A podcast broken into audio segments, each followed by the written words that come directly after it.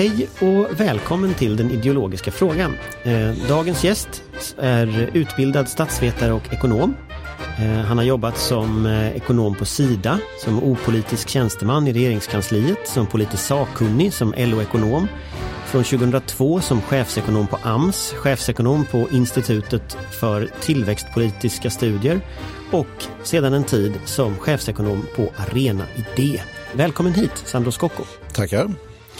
Eh, du har då kommit ut med en bok här eh, i dag, tror jag va? Eller i dagarna i alla fall, som ja. heter Och några antar jag är okej. Okay. Varför den nationalistiska vänstern är en återvändsgränd och nationalistiska högerns ärenden inte är främlingsfientlighet. Vad handlar den om? Ja, den handlar väl kanske om den största politiska fråga vi har idag, det vill säga hur vi ser på migration och integration och och, och, varför frågan har blivit så stor, det skulle jag säga är därför att den har ju kommit att, så att säga, ja, man kanske kan till och med kalla det smitta i princip nästan alla politikområden. Jag menar, diskuterar vi till exempel brott idag så ja, är det många som tolkar det som att vi egentligen diskuterar migrationsfrågan, diskuterar vi socialförsäkringssystemet så diskuterar vi egentligen migrationsfrågan och så vidare. Så att eh, för mig kändes det otroligt viktigt att vi får lite bättre kunskaps och faktaunderlag i den här frågan i och med att den har blivit så otroligt betydelsefull för nästan alla politikområden. Vi såg ju Aktuellt igår som diskuterade PISA-undersökningen. Då den enda vinkel de kom på var ju tydligen hur, hur påverkade invandringen de här sakerna. Ja men det är så, allting har plötsligt kommit att handla om invandring och man verkar ha glömt bort att eh, det bor trots allt eh, flest svenskfödda i Sverige fortfarande i väldigt hög utsträckning. Eh, och det här gör ju det att vi samtidigt då riggar om våra liksom, generella system på ett sätt som naturligtvis, om de är, ja, i fråga om försämringar, naturligtvis främst drabbar just svenskfödda. Så att Alltså vi, vi måste få lite kläm på hur ser den här frågan ut, hur stor är frågan, hur påverkar den andra frågor? Och eh, förståelse också kring vet, hur känner människor, varför känner de som de gör? Och så vidare. Och vilka politiska motiv kan finnas bakom detta? Och det är väl det jag försöker reda ut lite grann i den här boken. Hur mycket invandring tål Sverige? Eh, ja, det är en svår fråga. alltså jag har jobbat eh, rätt mycket i en modell som en forskare som heter Tabellini har utvecklat. Och den modellen eh, är, har ju också idén om att eh, man tål rätt mycket invandring. Han har gjort studier på USA där han har visat på väldigt positiva utfall och det finns ju liknande studier på andra länder och så vidare.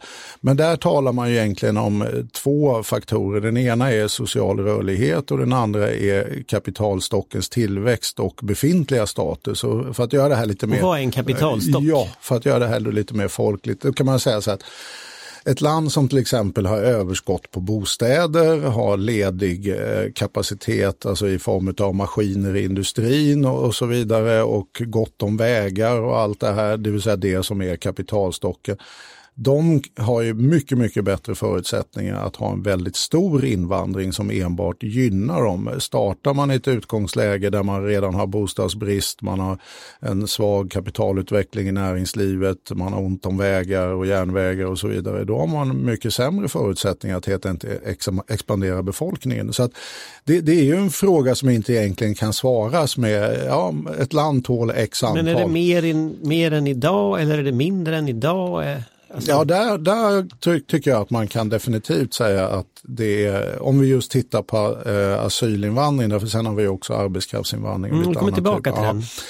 Nej, vi klarar nog mer än vad vi klarar idag. Vi, vi talar ju om eh, att vi kanske då har sett det som att 50 000 någonstans som alltså avser att bo i landet. Eh, vi skulle behöva det tillskottet. Det är dubbelt så mycket än vad som är asylinvandringen just nu ungefär. Ja, och ambitionen är ju snarare att eh, halvera den än att fördubbla den. Och, och varför kan man då säga det här? Jo, Därför att ett så är det faktiskt en rätt liten summa om man tittar då till utvecklingen av arbetsmarknaden. Att vi är ungefär 5 miljoner människor på arbetsmarknaden. Eh, och en procent utav 5 miljoner är 50 000. Och tänker man sig att några är gamla och några är unga så talar vi om ett årligt tillskott kanske på ja, 20-30 000 och det tar en viss tid att få ut dem på arbetsmarknaden. Så att det är inte, rätt, det, det är inte en särskilt stor kapitalanpassning om man tittar över tid och den skulle Sverige kunna klara av väldigt bra skulle jag säga. Att även ha en fördubblad invandring i förhållande till idag och gå tillbaka kanske till den invandringen vi hade då tidigare före då ja, det som kallas då eh, flyktingkrisen. Eh, och här tror jag att vi, vi har hamnat i någon slags diskussion tycker jag som inte tar hänsyn till att varför vi överhuvudtaget hade den här grundläggande positiva synen på invandring, det var ju därför att vi själva har problem. Alltså, vi är väldigt gamla, vi svenskfödda. Vi är alldeles för många gamla och alldeles för få unga. Och vi behöver ett tillskott i befolkningen av det men, som då kallas Men nu kommer ju du med en massa fakta. Alltså, ja, det, är det, det, det, det, är en, en massa siffror och fakta ja. och så här på att, mm. att, eh, på att Eh, vi är en äldre befolkning, mm. vi kommer att behöva ha arbetskraft i framtiden mm. och så vidare. Tror du det spelar någon roll att du kommer med fakta till ett kulturkrig? Uh, ja, jag, tror faktiskt det gör det. Jag, alltså jag, jag, tror inte att människor som redan har bestämt sig kommer att bli uh, övertygade om någonting annat än vad de redan tror på. Uh, däremot så skulle jag säga att det som har varit viktigt för mig när jag skrev den här boken är att eh, faktiskt i min privata sfär och liksom när jag träffar människor så, här, så upplever många att det är rätt jobbigt kring middagsbordet att, eh, liksom, och i sällskap och de kollektiv man är i. Att, det, det, den har blivit så homogen den här tidsandan idag att alla invandrare är kriminella, ingen jobbar, de lever bara på socialbidrag och så vidare. och så vidare. Att de som de facto inte har den här uppfattningen har väldigt svårt att försvara sig. Att de, de får inte argumenten i den allmänna debatten utan alla argument som kommer från sociala medier och även nu faktiskt ja, politiker som har hakat på den här retoriken väldigt mycket, de, de går i den riktningen som den här tidsandan har. Och, då, då, och tittar man då istället på SOM-institutets orosundersökningar så är det helt uppenbart att till exempel så är det fler som är rädda för främlingsfientlighet än det är som är rädda för allt för stor flyktinginvandring. Va? Så att jag tror att det finns massa människor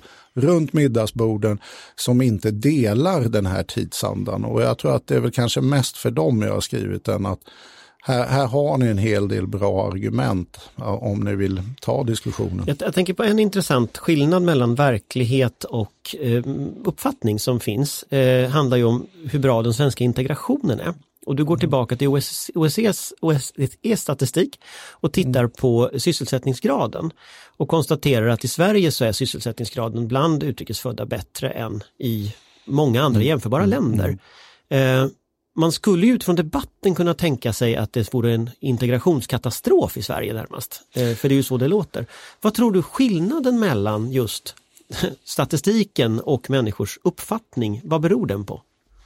Nej, jag tror helt enkelt att alla har börjat jaga en, en politisk eh, svans här. Alltså vi, det är liksom den logiken som har kommit in i politiken idag. Politiken sätter mycket förutsättningarna för så att säga den offentliga debatten. Och, och vi har en grupp väljare som skulle kunna så att säga köpa den här typen av argumentation och så vidare och de skiftar så att säga majoritetsförhållandena. Så att det, det, det som jag faktiskt skriver i boken, att om man nu ska titta på SOM-institutets undersökningar som är då vetenskapligt gjorda, så skulle man ju faktiskt hålla sig med uppfattningen att det är många som röstar på de här partierna trots deras retorik. Därför de försöker hela tiden vinna den här marginalväljaren. Att det, det, det och vilka de partier är... menar du då?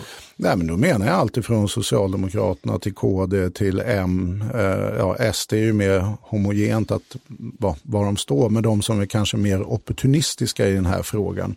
Eh, och jag med Liberalerna har jag också jobbat lite till och från i den här frågan. Så att jag, jag tror man hela tiden tror att det finns eh, snabba cash i, i den här frågan och det har det gjort. Problemet är att de där snabba cashen flyttar ju runt rätt kraftigt.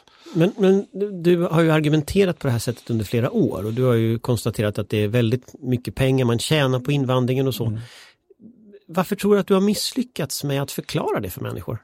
Ja, det tror jag inte att jag har misslyckats. Jag är extremt ödmjuk i den här frågan. Jag är bara en liten människa bland 10 miljoner andra människor. Och en tidsanda rår man inte på så lätt. Eh, utan här finns det ju liksom, ja, mekanismer som är väldigt starka. Och jag menar, som jag tar upp också i boken så är det ju så att det finns ju en logik för etablerade högerpartier som kanske inte har den här uppfattningen i grunden. Alltså det, det ingår inte i deras så att säga, ja, ideologiska arv att faktiskt hänga på den här. Därför att det som är väldigt entydigt när man tittar på forskningen är ju det att Kopplar man politik till eh, den här typen av invandringsretorik, då minskar viljan att omfördela i landet. Alltså man minst, sta, förtroendet för staten minskar. Man vill se snarare lägre skatter och mindre reglering och mindre transfereringar, sänkt a-kassa, sänkta försörjningsstöd och så vidare. Och, och det är ju rätt tydlig politisk indelning så i vilka ojämlikhet som... driver mer ojämlikhet egentligen? Om man blandar in integrationsfrågan. Alltså det, det, det, finns ju en klassisk etablerad teori att om man driver fram mer ojämlikhet då ökar liksom efterfrågan i väljarunderlaget för att vilja ha mer jämlikhet och då röstar man fram partier som vill ha mer jämlikhet och så återställs jämlikhet. Det blir någon slags här evig maskin, lite mer ojämlikhet, tillbaka till mer jämlikhet. Den evighetsmaskinen går sönder när man petar in invandringsfrågan. Därför om, om du kan skylla den ökade ojämlikheten på invandrarna, då minskar dessutom viljan att omfördela och då väljer man aldrig det här alternativet som är för ökad jämlikhet. Så att den kortsluter den processen helt enkelt. Så vad bör vänstern göra i det läget? Ja, men vänstern eh, måste ju inse att den här typen av retorik inte bara är någonting man kan utav eh, populistiska skäl haka på. Att man typ säger så här, nej men vi ska värna kärnan i vår politik och kärnan i vår politik är omfördelning. Det är välfärden och det är de sociala transfereringarna, det vill säga a-kassa, sjukförsäkring och allting. Det, det här är kärnan då väljer vi att offra lite humanism här på kort sikt och säga att ja, men vi hänger med den här retoriken som inte är så sympatisk därför att då kan vi bevara vår kärna. Det uppfattar jag väldigt mycket som den nationalistiska vänsterns föreställningsvärld. Det, det jag tycker man inte beaktar, vilket jag är tror är precis vad vi ser idag eh, när det gäller opinionsmätningarna, är att när du hakar på den där eh, retoriken så eroderar du, du förstör precis det du vill bevara. Alltså, det, det är en omöjlig ekvation, du kan inte göra det valet, det är ett falskt val enligt mig. När du pratar om den nationalistiska vänstern, vad, vad är det för några du pratar om då?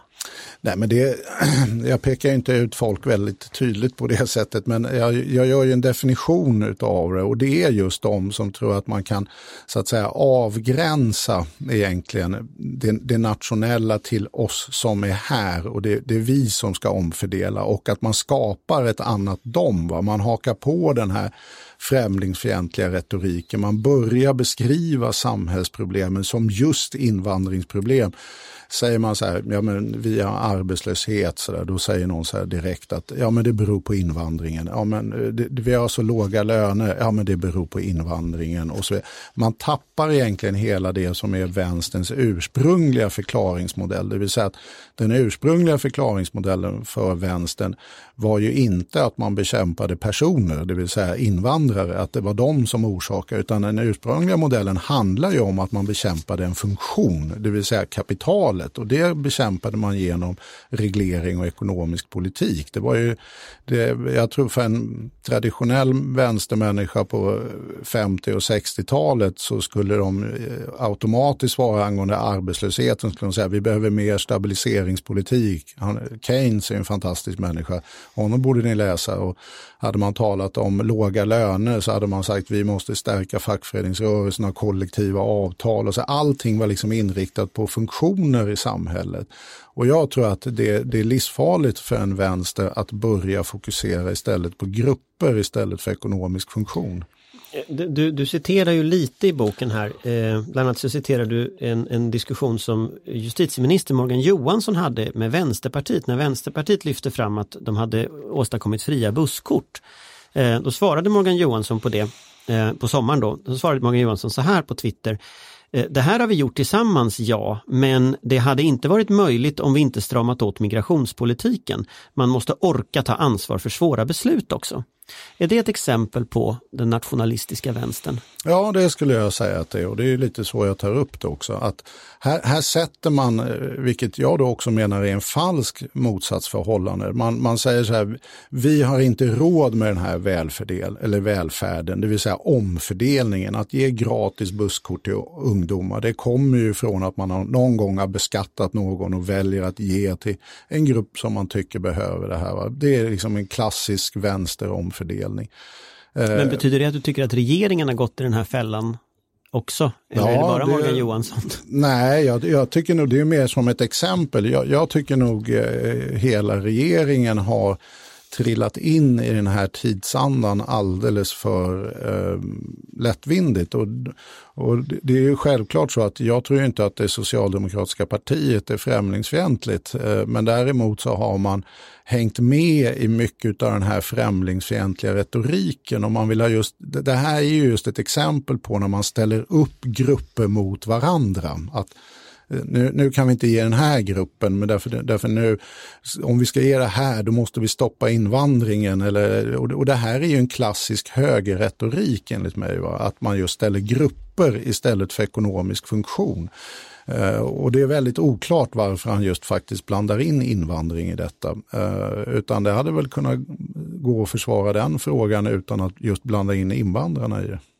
Jag tänker att vi ska lämna lite samtalet och gå in i liksom den riktiga politiken. För en av de statistiska punkter som, som du tar också upp den här, eh, det är ju att även om det ser bättre ut i Sverige när det gäller eh, utrikesföddas sysselsättningsgrad så är den ju väsentligt lägre än inrikesfödda.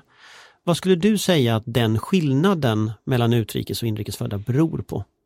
Ja, det beror ju på en rad olika eh, skäl och det, ett av skälen är ju att så länge man har invandring så kommer den alltid att vara det. För vi vet ju att invandrare kommer ju inte i arbete dag ett utan det är en rätt lång process innan eh, man har en något sån här normaliserad sysselsättningsgrad så har det oftast gått åtta år och så vidare. Så då har du ju alltid en population bland det som vi kallar för utlandsfödda som så att säga har en väldigt låg sysselsättning därför de är relativt nyanlända. Och här vet jag ju en eh, forskare som också, en professor som var vänlig att läsa boken innan och titta lite i den och ge konstruktiv kritik som heter Mahmoud Arai, professor i nationalekonomi. Eh, hans, eh, vilket jag tyckte var väldigt bra men är lite knepigt och kanske ändra begrepp helt och hållet. Men han talade istället om etablerad och oetablerad arbetskraft, vilket jag tagit in i boken.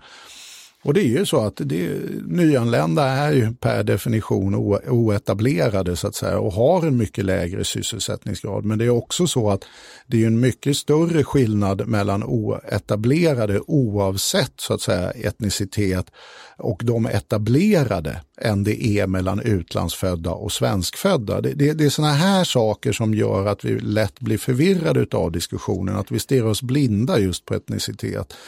Men om vi håller oss kvar lite vid etniciteten då, mm. för att den, den, tittar vi på lönestatistik till exempel mm. så ligger ju, ut, de, bland de utrikesfödda som har jobb, har ju, om man tittar på lönenivån så ligger den ungefär 30% lägre än för, för inrikesfödda. Så det, det är ändå två typer av arbetsmarknad som ser lite olika ut. Och vad beror det på att vi har den här liksom uppdelningen? För det finns ju många förklaringar som folk, folk, eh, folk kommer med det här. Ja, en del är inte särskilt märklig tycker jag. Alltså, och det gäller ju faktiskt oavsett om det är arbetsmarknaden, bostadsmarknaden eller vad den är för marknad. Att kommer man sist till landet, inte har nätverken, inte har de eh, liksom samma heller kunskapsförutsättningar, kanske inte kan språket och så vidare, då kommer du alltid att få ställa dig sist i kön. Och det här är inget svenskt fenomen. Alltså, det här gäller ju alla länder. Alla länder så hamnar nyanlända invandrare sist i kön på arbetsmarknaden, bostadsmarknaden och så vidare. De får de eh, lägst betalda och de smutsigaste jobben. Va? Och sen har vi alltid ändrat vilken grupp det här är. Jag menar, under en lång period i USA så talade vi om irländare och italienare som hade den här positionen att man hade smutsiga och lågavlönade jobb och relativt låg utbildning och så vidare. Va? Eh, och sen har vi bytt de här, men det är alltid så, det skapas också alltid föreställningar som handlar om egenskaper och moral och så vidare kring de människor som är längst ner. Va? Och det, det här jag tycker också är lite lustigt att Jo, det är ju helt sant att de har 30% lägre lön, att de har de smutsigaste och lägst avlönade jobben, eh, inte bara i Sverige utan i alla OECD-länder. Eh, men det är också så att de faktiskt, om man tittar på gruppen, det här tycker jag är en sak som jag, ja, du skulle kanske säga att jag misslyckas med att få ut det, men det, det har jag nog gjort då. Men eh, det, alltså svenskfödda jobbar mindre än utlandsfödda per person. Alltså så att just säga att utlandsfödda jobbar inte, inte bara en överdrift utan en direkt felaktighet om man tittar per person. Och det har ju med att vi stirrar just på det du säger att det finns en skillnad i sysselsättningsgrad, men då talar vi ju bara om de som är i arbetsför ålder, det vill säga oftast säg 20 till 64, något sånt där. Va? Eh, då säger jag att ja, men här, bland det här gänget så jobbar de mindre och det är helt sant. Där har vi ett sysselsättningsgap. Som men, men, men de är ju så fantastiskt många i arbetsför ålder. Så när du tittar på alla svenskfödda och alla utlandsfödda, då jobbar faktiskt utlandsfödda mer per person än vad svenskfödda gör. Eh, men, men, men jag tänker på Joakim Ruist, han har ju kommit mm. med med, tittat på så hur mycket man tar ut och hur mycket man mm. bidrar mm. till välfärdssystemet. Mm. Eh, och, och, där är ju just en fråga som har varit uppe ganska mycket i debatten. Hur liksom påverkar invandring välfärden? Och jag tror att många idag skulle säga att invandring och välfärd står mot varandra. Därför att fler invandrare ger sämre välfärd. Och det är någonting som du diskuterar som en frågeställning egentligen, ligger liksom som en tråd under detta. Eh, hur skulle du säga att påverkan ser ut utifrån liksom den vetenskapliga forskning som finns?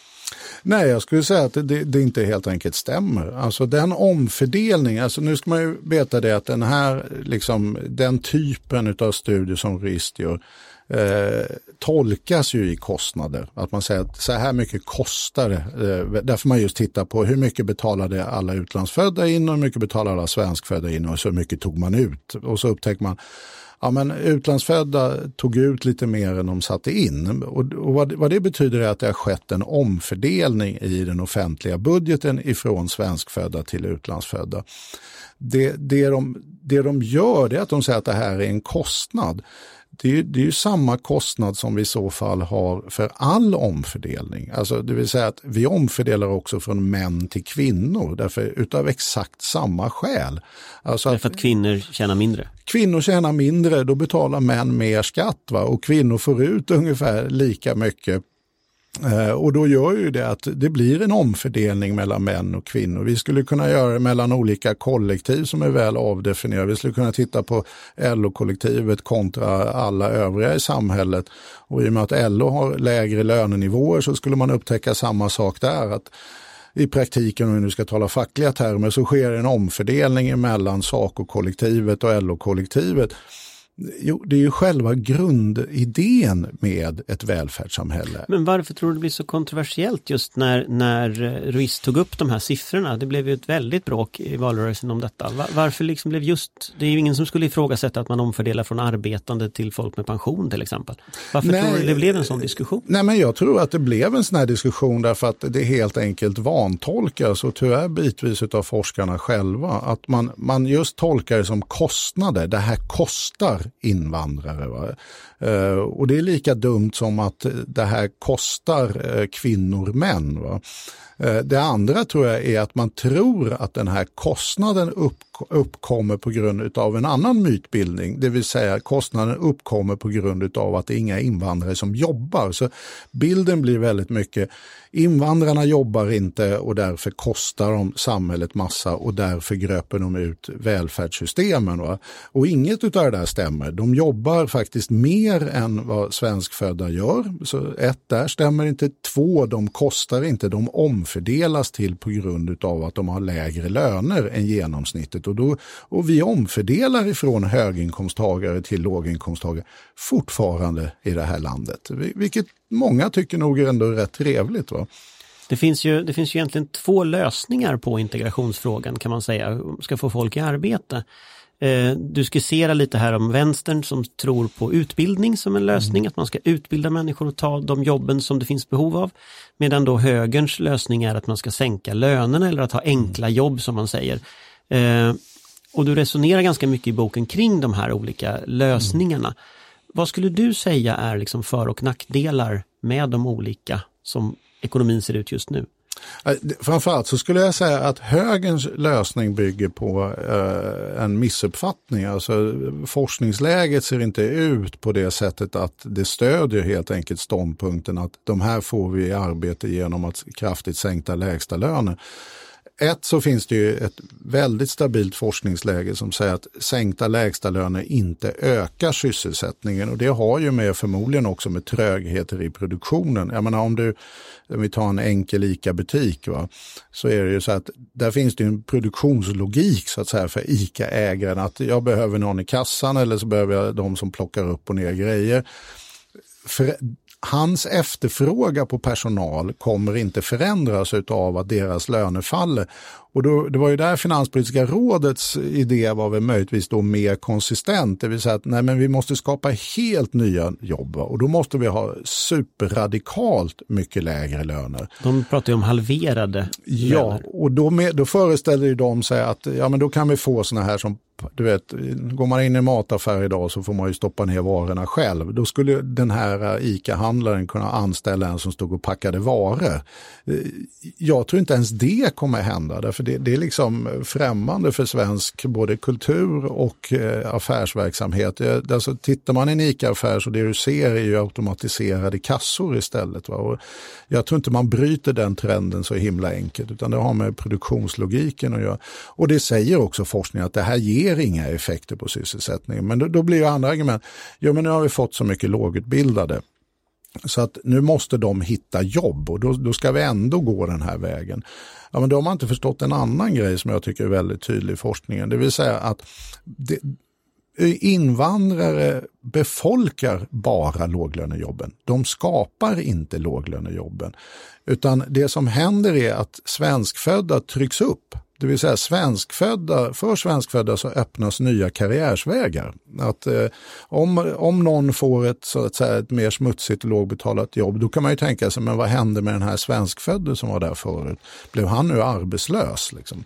Eh, Nej, utan tittar man på det så är det ju så att nej, liksom sysselsättningsgrad, arbetslöshet och allting förstärks och blir bättre för fast, den svenskfödda. Fast hur funkar liksom arbetskraftsinvandring till exempel i den ekvationen?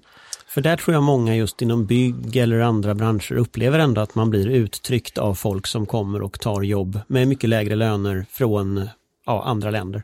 Arbetskraftsinvandring är en helt annan fråga. Därför det, det, är liksom, det är en fråga som handlar om att man tar in personer som specifikt ska utföra en insats vid, liksom, ja, på arbetsmarknaden. Eh, och det är inte personer som ska stanna i landet hela tiden. Och de här processerna jag talar om, det är ju, det är ju personer, hur de påverkar det land de kommer till och stannar i landet under en längre period. Och det är såklart att om du till exempel har en byggarbetsplats och man stänger så att säga rekryteringen till det egna landets arbetsmarknad jämfört med om man säger så här, vem som helst får komma in hit och bygga på, det här, på den här byggarbetsplatsen så kommer naturligtvis konkurrensen och löneläget öka. Men det är två helt olika frågor så att jag är betydligt mer skeptisk till till exempel, jag var ju trots allt, som du påpekade tidigare, gammal AMS-direktör då var det ju en ordning på den tiden att man skulle faktiskt bedöma om det var så att det fanns brist eh, inom de här yrkena. Att det var det som motiverade. Det finns liksom en risk att människor blandar ihop det här när man upplever till exempel på ett bygge eller man upplever att folk kommer via arbetskraftsinvandring och att man så att säga inte tänker på skillnaden här mellan de olika grupperna. Absolut och dessutom så tror jag att det är mycket värre än så. Jag tror inte att det finns en risk, jag tror att man gör det. Man märker det på det som till exempel den frågan som har handlat om tiggeri som plötsligt kommer in i hela invandring och flyktingsfrågan och som egentligen handlar om EUs fria rörlighet. Va? Det är en helt annan fråga. Va? Och det, vi kan väl ha vilka synpunkter vi vill om vi ska vara med eller inte i EU och så vidare. Va? Men man, man, blandar ihop alla de här formerna utav invandring. Jag var i debatt med en, ja, kanske jag inte ska nämna någon annan, men en väldigt framstående tidigare person inom borgerligheten Eh, politiker eh, och som då tog en sån här bruttosiffra. Vi, vi har 130 000 eh, invandring och nästan alla är analfabeter och det är en enorm integrationsutmaning. Och det, det, är rätt roligt när då en väldigt liten del av det här överhuvudtaget är flyktinginvandring och dessutom en mindre del av dem är möjligtvis analfabeter eller en väldigt liten del.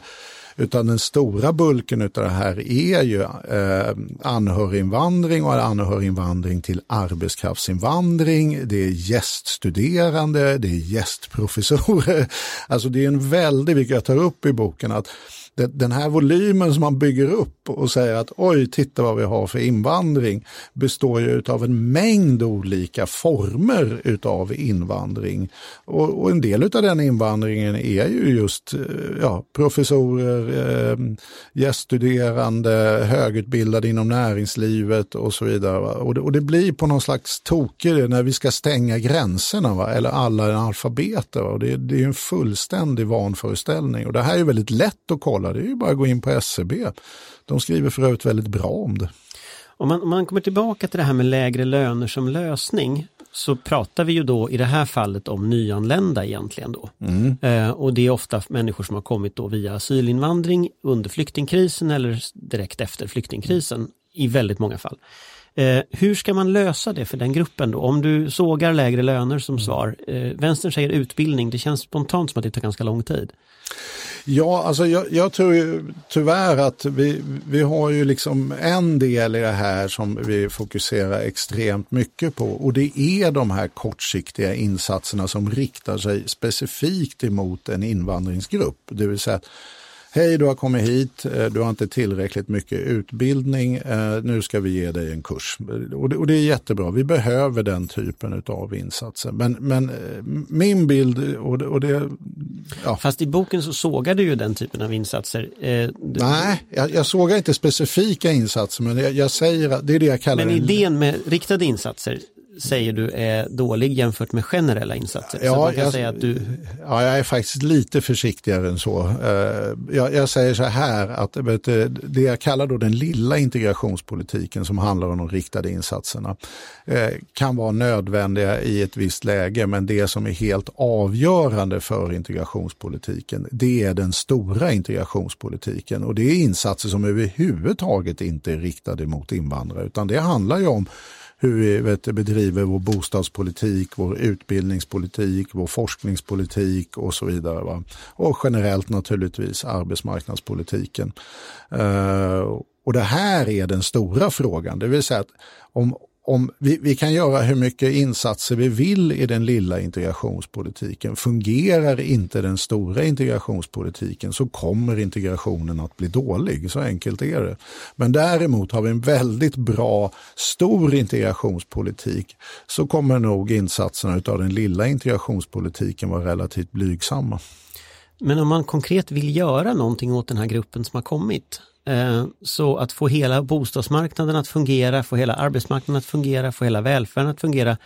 Det är ju en stor insats politiskt. Men om man specifikt vill att den här gruppen ska göra någon, ska liksom komma in i samhället och få jobb, vad ska man göra då?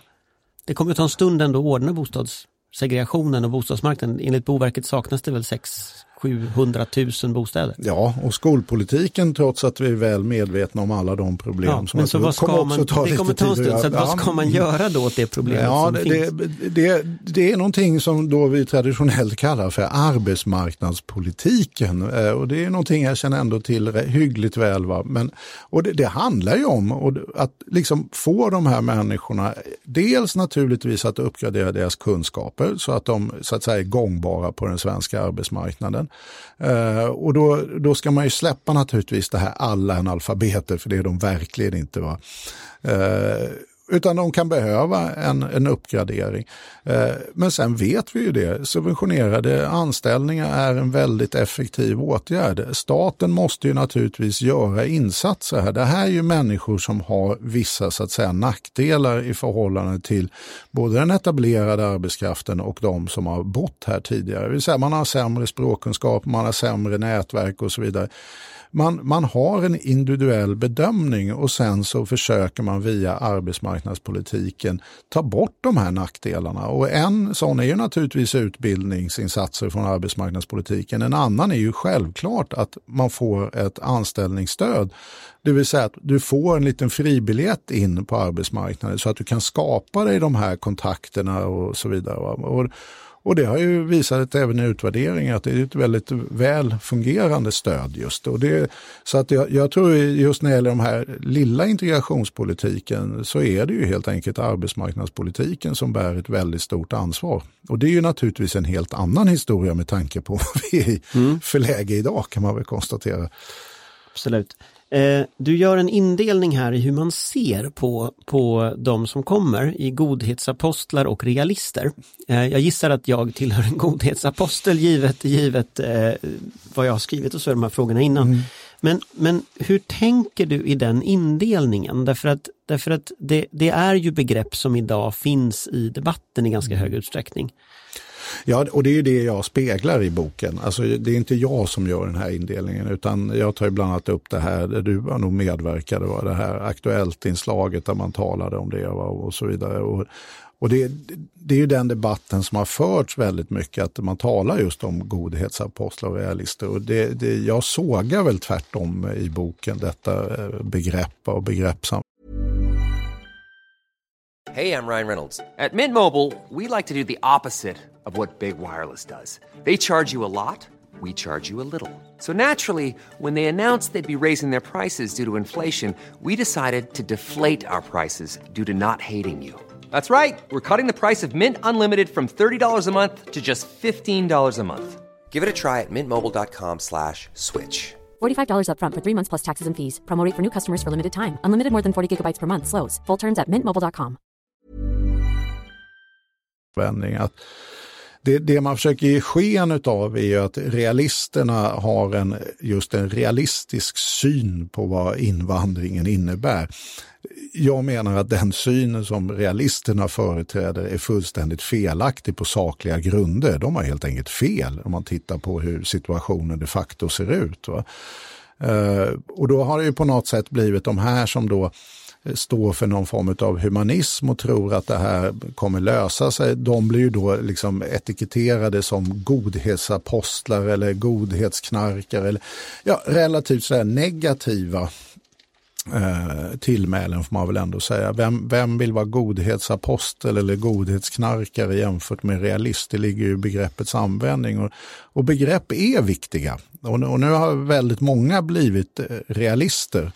Uh, och jag menar väl helt enkelt att de här realisterna är ju i många fall ute efter någonting annat. Att många av de här realisterna ligger ju helt enkelt i det politiska spektret på den sidan som vill se mindre omfördelning. Och då, då är det här en ja, fungerande sätt att få det. det är liksom, jag är både realist när det gäller invandringsfrågan och by the way så vill jag ha sänkta skatter och mindre omfördelning.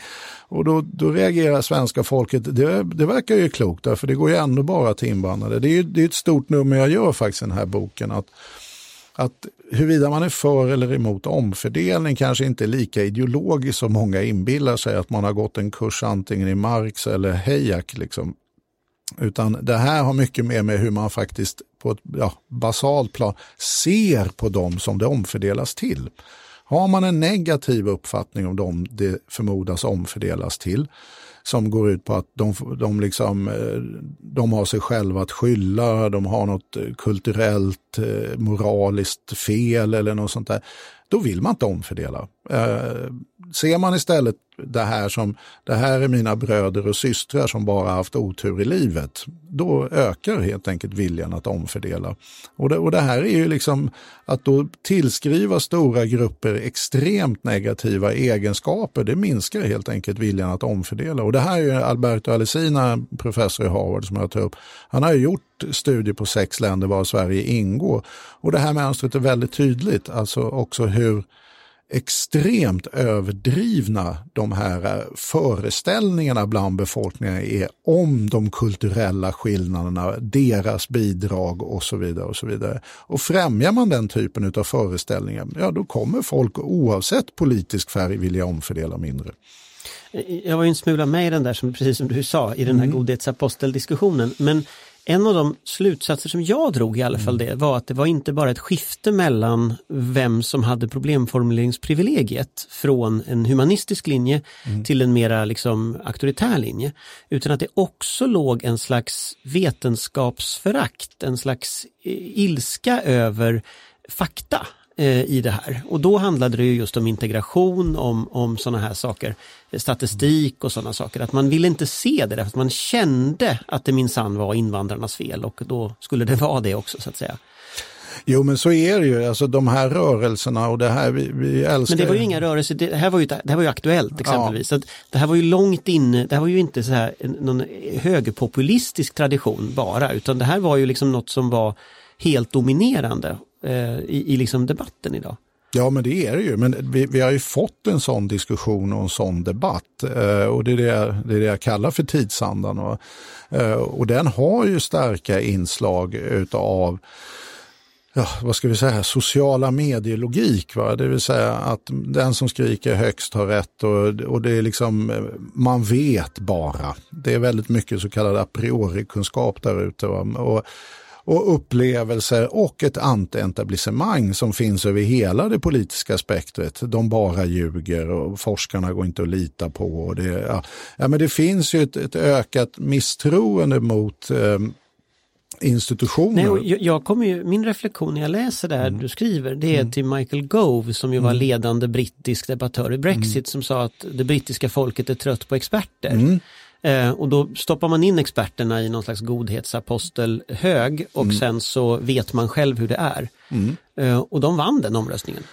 Ja, det finns ju den här Brexit-filmen också eh, och där de gör en karikatyr kanske lite av eh, Brexit-omröstningen. Men då var det ju då Remain-sidan sa ju det så här, vi kommer gå ut och tala ekonomi, fakta, det är fakta, ekonomi, fakta, ekonomi och sen den här, nu har jag tappat hans namn, han som ledde Brexit-kampanjen var så här, vi talar bara känslor, vi talar bara känslor, hur känns det och så vidare. Och det, det är ett sånt omslag vi har fått och, det, och du har ju rätt i det att det har ju skiftat det här som vi ja, i Gramsis anda brukar tala om problemformuleringsprivilegiet. Va? Och det, det handlar ju, många tror att det bara handlar bara om hur jag får vet, eh, svara på en fråga.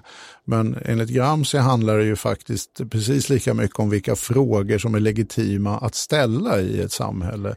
Och jag tycker väl den eh, agendaintervjun med Stefan Löfven där ja, är man i min ålder och uppväxt som jag så, så var det väl inget jättechockande att höra att eh, segregation och ekonomisk ojämlikhet och annat kan eh, påverka brottslighet. Men det, det blev ju ett ramaskri, va? vilket säger väldigt mycket om dagens tidsanda.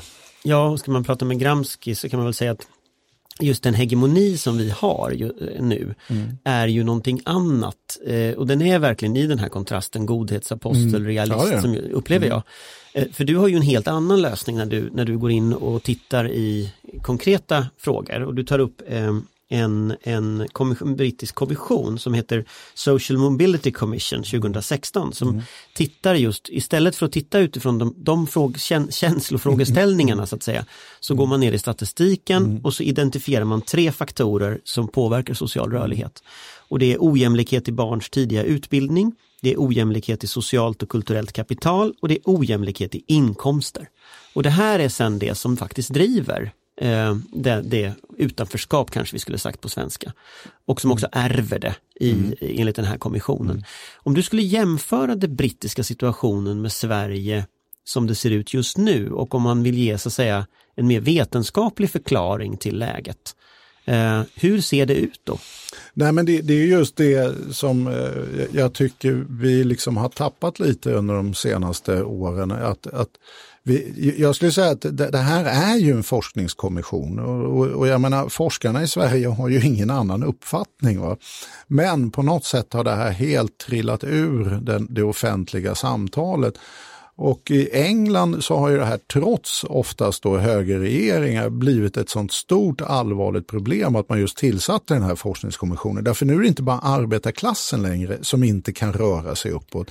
Nu kan inte ens medelklassen röra sig uppåt och folk börjar tycka att systemet i sig numera, även inom näringslivet på grund av att en allt större andel av näringslivets makt ärvs, att, att man bara förlorar legitimitet. Det är inte det som har varit den liberala statens eh, ja, främsta egenskap, det vill säga att det är ett meritokratiskt samhälle som det heter på fin svenska. Va? Det vill säga att man får vad man förtjänar, alla har en chans att bli någonting. Och, så, och det där samhället har mer eller mindre stagnerat. Va? Och, då, och då tittar vi då på Sverige så var ju Sverige precis rakt motsatt under väldigt många år. Alltså, och, och de stämmer så otroligt väl överens med de här grundläggande analyserna. Va? Det vill säga att vi gick emot en ökad inkomstjämlikhet. Vi gick emot en ökad vet, eh, ett ökat socialt och kulturellt kapital. Eh, vi gick emot också vet, eh, ja, barns förutsättningar genom barnomsorgen och allt det här och de skolreformer vi hade.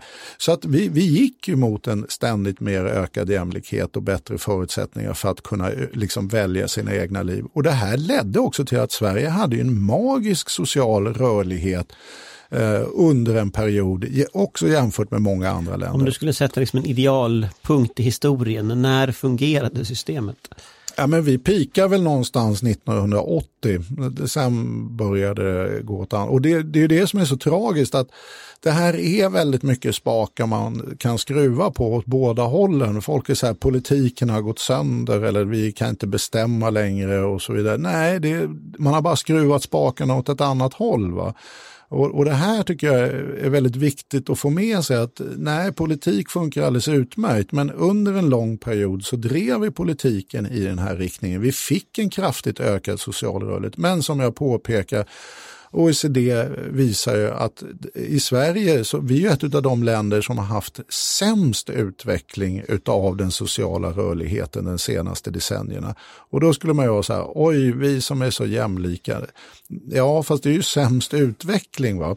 Eh, vi har försämrat den sociala rörligheten mer än många men, andra Men länder. om vi tar din första punkt här Ja. som är ojämlikhet i barns tidiga utveckling så såg vi ju PISA komma eh, nu i veckan. Ja. Eh, och där visar ju PISA dels att det går bättre än Mm. förut för svenska barn, men dels också att det finns en ganska tydlig skillnad mellan de som är så att säga, in, inne i systemet och klarar sig och också de som inte klarar sig.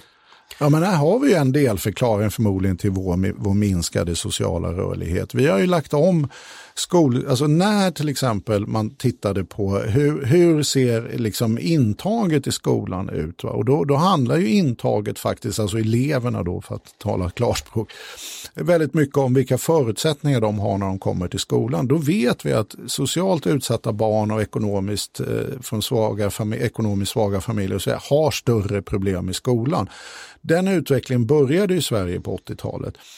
Då skulle man ju en vän av ordning tänka sig att nu måste vi ställa, sätta in mycket starka kompensatoriska åtgärder i skolan för att motverka den generella utvecklingen i samhället. Och vad gjorde då den svenska staten? Exakt motsatt. Det vill säga den generella utvecklingen av ökad ojämlikhet den förstärktes av institutionella förändringar i skolan och vi genomförde friskolereformen och så vidare. Vilket har gett en mycket kraftig social segregering i skolan med Men, de men vad är ett effekter man kan exempel på förvänta en sig. kompensatorisk sak man skulle kunna göra i skolan nu? Om man ville förändra detta? Ja, väldigt lätt eh, skulle jag säga. Eh, avskaffa kösystemet i det fria skolvalet. Alltså det, det här är också en sån här, alla får välja. Eh, där, där jag då bor, Återinföra närhetsprincipen då? Ja, och det, det finns ju här, Jonas Vlachos tycker jag, mycket kloka, professor på SA, mycket kloka idéer kring det här. Men det, det går säkert att göra på en rad olika sätt. Och med tanke på att jag har bakgrund på utbildningsdepartementet så vet jag att devils alltid liksom, ligger i the details. Så att säga. Men, men i princip så kan man ju säga det att du måste ju återföra att skolan tillbaka till en skola där eleverna är blandade. Alltså en hel del av skolans resultat styrs helt enkelt utav elevsammansättningen. Det, det kan man inte ha så att säga ja det får bli vad det blir eller ja en sån attityd utan närhetsprincipen tyvärr leder ju också idag till en stor Ja, för det skolsegregation. det jag skulle komma till. Tittar Ja, vi titta bostadssegregationen Ja. så skulle du få, in- inte samma resultat men ett väldigt liknande resultat ändå. Ja, det, det håller jag med om, fast jag har alltid haft otroligt svårt för argumentationen att vi har ett problem eh, och därför är lösningen att vi ska göra det problemet ännu värre. Men man har ju föreslagit till exempel lottning fanns ju ett förslag. Det har ju kommit andra idéer kring, kring det här så att det är ju inte så att det är mellan de två utan det är därför jag frågar liksom, vad skulle men man jag, kunna jag, göra? Jag, jag tycker vi ska vända på hela, vi, vi har, precis som vi lever på lånade pengar när det gäller den sociala rörligheten, sammanhållningen som vi ändå fortfarande har i samhället och så vidare. Det här är mycket ett kapital vi byggde upp under ett antal decennier under efterkrigstiden. Vi har liksom eroderat den kapitalstocken rätt hårdhänt skulle jag säga, men de- den fungerar fortfarande. Och, och då är ju det att skolan har ju, som är också ett arv skulle jag säga, en väldigt bra lagstiftning. Det, det står att skolan ska vara likvärdig och kompensatorisk. Alltså det vill säga att det ska inte spela någon roll för dina resultat i skolan. Ehm, vad du har för föräldrar och vad de har för utbildningsbakgrund och så vidare. En första jätte, jättebra idé skulle vara att tillsätta en utredning och sen låta alla förslag styras via portalparagrafen i skollagen. Det vill säga, vi har fritt skolval. skolval liksom. Ja, men vi har fritt skolval. Så ställer man bara frågan, främjar det likvärdighet och kompensatoriska uppdraget? Nej, ja, då åker det. Vi har den här, vi har en resursfördelningsmodell. Främjar den, Nej, då åker det. Alltså då, då, då får man ju hitta på ett nytt system som säger faktiskt att ja, men den här lagstiftningen vi har, det, är det, det är faktiskt det som ska styra på riktigt. Vi inför inte system eller förändringar som inte är förenliga med lagstiftningens portalparagraf. Det har vi gjort i 20 års tid nu. Va? Eh, och vi ser också resultaten av det, så det är inte sådär en gåta i det avseendet. Va? Utan, och det har ju även med det här kompensatoriska som finns då, det, hela den här skolpengsproblematiken som jag också tar upp, eh, där man går till domstol om man tycker att man är, inte har fått lika mycket pengar och så vidare. Det har ju gjort att den kompensatoriska eh, inslaget i fördelningsmodellen utav pengar är extremt svagt. Och då, och då måste man ju ställa sig frågan, är det på motsvarande sätt extremt billigt att hjälpa elever som har sämre förutsättningar? Och då tror jag att man kan gå till vilken pedagog man vill och fråga om det är extremt billigt så kommer de säga nej, det, det är väldigt dyrt. Hur tycker du vänstern i bred mening klarar sig i debatten just nu? Utbildningsministern till exempel var, utbildningsministern var i Agenda igår, eller i Aktuellt igår och exempelvis. Eh, Ja, det var en elak fråga, Anders. Nej, jag, jag tycker inte man klarar sig särskilt bra och jag tycker inte man klarar sig särskilt bra i det här som jag då kallar för den stora integrationspolitiken och de generella insatserna. Eh, Och jag tycker inte man klarar sin retorik kring migrationsfrågan särskilt bra. Samtidigt får man väl liksom ha respekt för att det parlamentariska läget är ju allt annat än eh, underbart. Och eh, man får väl också acceptera att eh, den deal man nu har gjort är ju helt enkelt kraftigt försvårande för att bedriva en, en klok generell politik. Man, man, man sitter fast i väldigt, väldigt många tvångströjor just för tillfället som någonting måste ge vika innan vi kan bedriva klok politik på det här området. För, du, för du, an, du, du anklagar inte, men det ligger ju i, i, i din text att den politik man nu bedriver är ju en fortsättning på precis den politik du kritiserar. Ja, Så det, får kommer ju nog- bli ännu värre eh, utifrån den politik som den socialdemokratiskt ledda regeringen för just nu. Ja, det är nog en alldeles korrekt bedömning. Uh, och, och problemet här ligger ju dessutom skulle jag säga även då i den politiska strategin. Därför uh, den analys jag gör eh, som just kopplar då viljan att omfördela med främlingsfientlig retorik. Det är ju det vi brukar se som höger och Alltså, vänsterdimensionen. du, du skriver på en punkt här, så skriver du, för vänstern är därför den främlingsfientliga retoriken en sirenernas sång.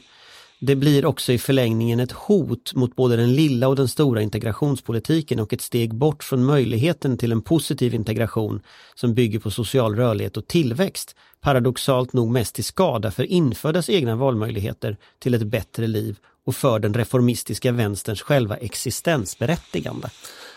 Ja, det, det skrev jag. Det står jag för. Det är en ganska, jag tänker liksom, eh, vad ska regeringen göra då? Avgå? Ja, det, det, där är ju en känslig fråga. Jag ger ju inte politiska tips eh, längre på kort sikt. Eh, jag ska säga att det är ett ganska tydligt politiskt tips som jag just läste upp. Eh, ja, exakt, men det, det, det, är inte så formulerat i praktisk handling. Nej, men jag, jag tror ju att eh, det vi gör nu är att vi omvandlar eh, vänsterväljare till högerväljare. Eh, vi förändrar de grundläggande majoritetsförhållandena. Det tror jag inte är en bra politik och det är inte en politik som kommer leda till ett regeringsskifte i en anda som skulle går mer emot. Och där skulle ju Liberalerna, jag, jag, skriver ju det, Liberalerna har ju det jag kallar då för extern och intern omfördelning. Det vill säga den interna omfördelningen handlar om hur vi vill omfördela i Sverige. Då har ju Liberalerna av hävd varit rätt positiva till extern omfördelning. Det vill säga man har varit positiv till bistånd, till eh, asylfrågor och sådana här saker. Va? Eh, men man har ju varit lite ambivalent. Va? Under 70-talet så var ju Liberalerna extremt starka eh, för omfördelning och sen har de nu gått i någon slags nyliberal riktning.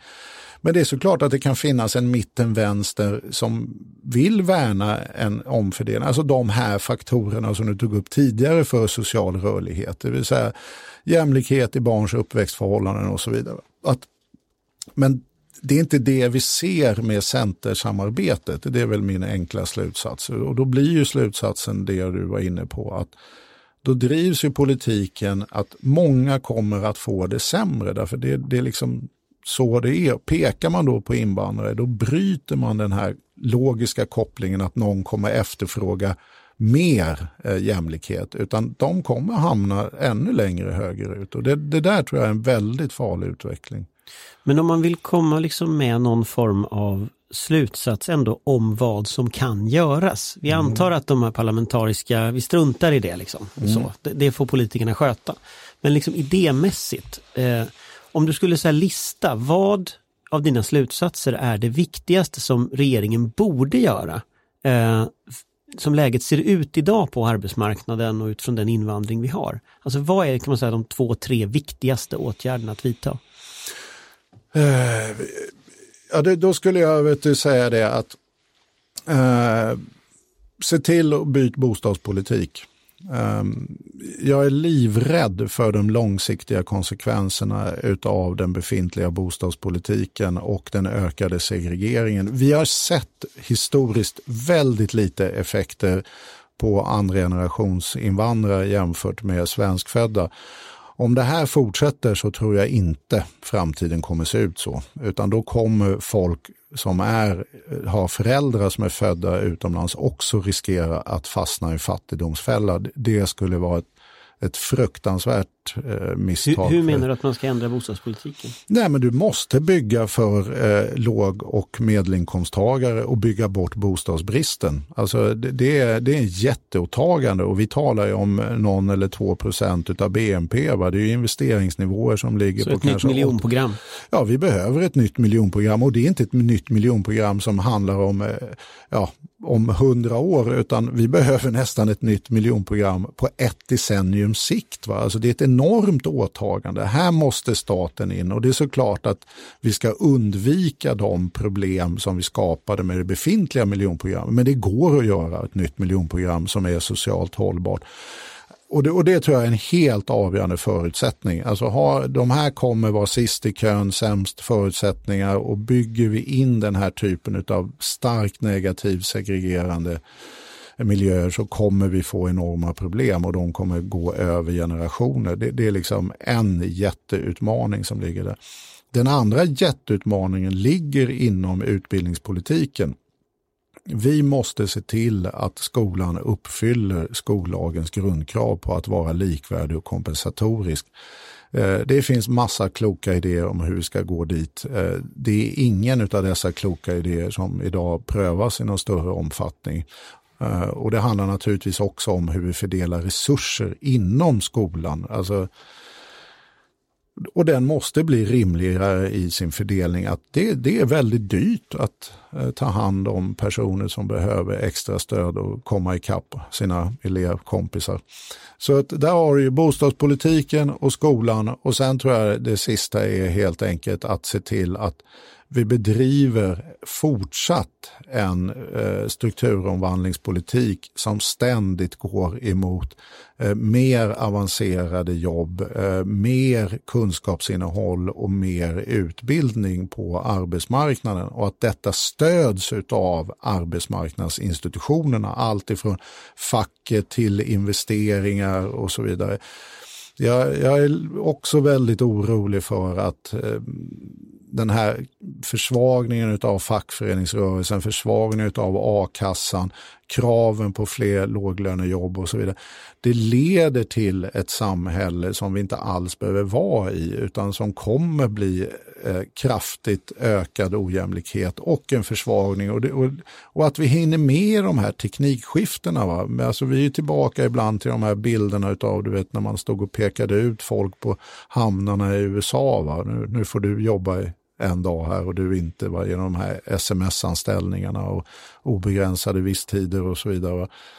Så att jag, jag, tror att det finns väldigt mycket vi behöver ta tag i, men arbetsmarknadsinstitutionerna, arbetsmarknadspolitiken, Eh, hur vi hanterar skolan och hur vi hanterar bostäderna. Där skulle vi behöva ett ordentligt nytänk och nytag. Va? Att det, det, här måste fungera bättre än det har gjorts hittills. Det, det är inte lätt om man nu inte ska vara överdrivet ja, rå, rosamålande. Att, att se riktigt att den politiska kraften finns i dagens politiska system att faktiskt ta sig an de här jättestora utmaningarna. För det är stora utmaningar. Om man ska ta en sista fråga utifrån hur du ser just på kraften och, och möjligheten att genomföra det här. Om du ser de förändringar och de problem som du skisserar i den här boken hända, om de fortsätter en mandatperiod till eh, utan att man gör någonting åt det, var kommer vi att hamna då? Då förvärras bostadsbristen, eh, då ökar skillnaderna inom skolan. Eh, flykten ifrån så att säga eh, skolor i svaga områden fortsätter och de starkaste eleverna flyr. Vi befäster den segregationen som sen ytterligare befäst av bostadssegregationen.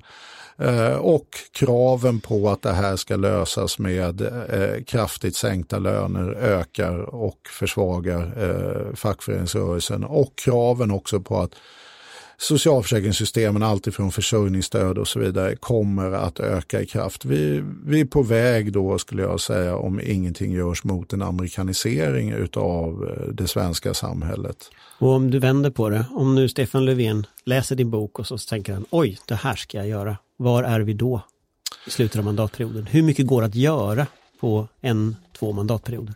Eh, det går att göra väldigt mycket faktiskt. Det här, det här, har, jag, det här har jag lite svårt att acceptera. Alltså, jag, jag förstår att vi nu, om vi nu bortser ifrån det parlamentariska läget en sekund, för det är en helt annan diskussion. Men eh, bilden av den maktlösa politiken köper inte jag, utan Sverige har otroligt goda statsfinanser. Vi har inom det internationella systemet en väldigt stor eh, manöverförmåga och möjlighet att förändra.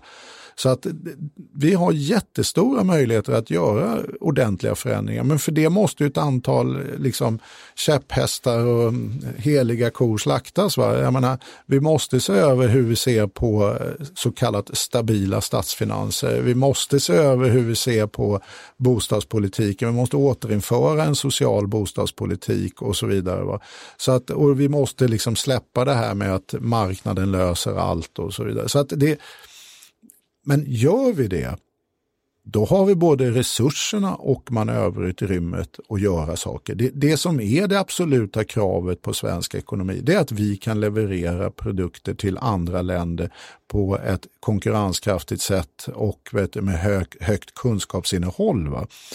det har ju visat sig historiskt, det är inte det som är problemet för Sverige när vi får ihop det här på ett bra sätt, utan då går vi ju just mot allt högre förädling, allt bättre produkter och så vidare. Det kan man göra även om människor bor inte så segregerat. Så att, nej, jag, jag, tror att, jag tror på politikens möjligheter eh, rent generellt.